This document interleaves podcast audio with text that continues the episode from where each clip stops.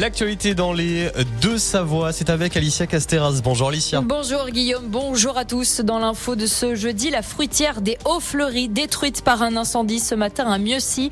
La mairie de Laclusa qui s'explique sur son choix de retenue collinaire. Interview dans ce journal et fan de vélo direction léger. Une épreuve de Coupe du Monde de VTT a commencé aujourd'hui dans la station. On commence avec cette nouvelle venue ministérielle dans nos pays de Savoie pour la seconde fois en l'espace de deux semaines. Clément Beaune, le ministre chargé des Transports, se rendra dans le 73 à la suite de l'éboulement de roches entre Saint-Michel de Maurienne et Modane. Attendu demain, donc, cet éboulement qui est à l'origine de lourdes perturbations sur le trafic ferroviaire et routier, qui a aussi un impact côté Haute-Savoie sur le trafic au tunnel du Mont-Blanc. À cette occasion, demain, le ministre échangera avec les élus locaux à Modane avant de se rendre à nouveau sur les lieu de l'éboulement pour saluer les ouvriers qui œuvrent nuit et jour pour la réouverture de l'autoroute A43 qui est donc annoncée pour la fin de semaine.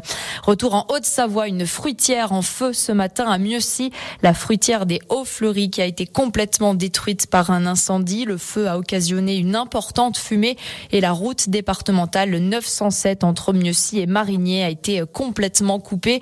Une école et ses 200 élèves ont même dû être confinés, tout comme la station-service voisine cause de ces fumées nocives qui se dégageaient de l'établissement. La retenue collinaire du plateau de Beauregard à Laclusa ne se fera pas tout de suite. Le mois dernier, pendant un conseil municipal privé, les élus ont acté un moratoire sur ce dossier qui avait fait beaucoup parler de lui à l'automne dernier. Une ZAD, zone à défendre, s'était même créée sur le site choisi pour accueillir cette future retenue. Des recours juridiques sont toujours en cours. La mairie a donc préféré attendre la fin de ces différents recours pour commencer les travaux. Un processus qui pourrait prendre au bas mot entre deux et trois ans. Pourtant, les besoins en eau identifiés qui ont justifié ce projet persistent. Alors, en attendant, l'équipe municipale a plusieurs pistes pour répondre à ces besoins. C'est ce que nous dit Michael Donzel-Gonnet, le premier adjoint à la mairie de la Clusa. Alors ben, les mesures euh, immédiates, euh, bien sûr, c'est de continuer à conforter nos réseaux euh, d'eau publique.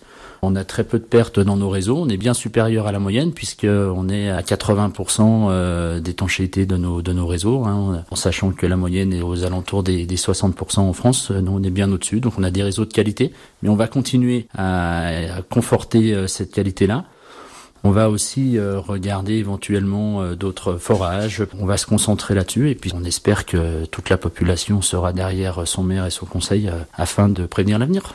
Et une réunion d'information est prévue le 27 septembre prochain avec l'ensemble des habitants de la Clusa au sujet justement de ce moratoire. C'est un itinéraire de randonnée très apprécié et donc très emprunté sur Annecy. La tournette et à partir du 11 septembre prochain, donc lundi, l'agglomération du Grand Annecy mènera d'importants travaux sur le sentier de randonnée de la tournette, donc entre le chalet de l'eau précisément et le sommet à 2351 mètres d'altitude. Des travaux qui vont s'étendre jusqu'au 11 octobre ça va donc durer un mois et durant cette phase de chantier, toute ascension de la tournette par ce versant sera complètement interdite par arrêté municipal. Vous n'avez plus qu'à choisir un autre itinéraire ou un autre lieu. Ce sont pas les options qui manquent en Haute-Savoie. Alicia, mets ton casque. On reste dans le chapitre sport. On termine à la station des G. À, vélo. Ben oui, puisque c'est aux portes du soleil que les épreuves de Coupe du Monde UCI Mountain Bike World Series ont démarré aujourd'hui. Six épreuves qui vont s'enchaîner au G ainsi qu'à Morzine-Avoria jusqu'au 17 7 septembre avec de grandes pontes du milieu hein, qui sont présentes pour l'occasion. Parmi eux, Pauline Ferrand-Prévot, Jordan Sarou ou encore Loïc Bruni. Merci beaucoup Alicia. Vous retrouvez toute l'actualité des pays de Savoie et les articles sur radiomontblanc.fr et sur notre application. La météo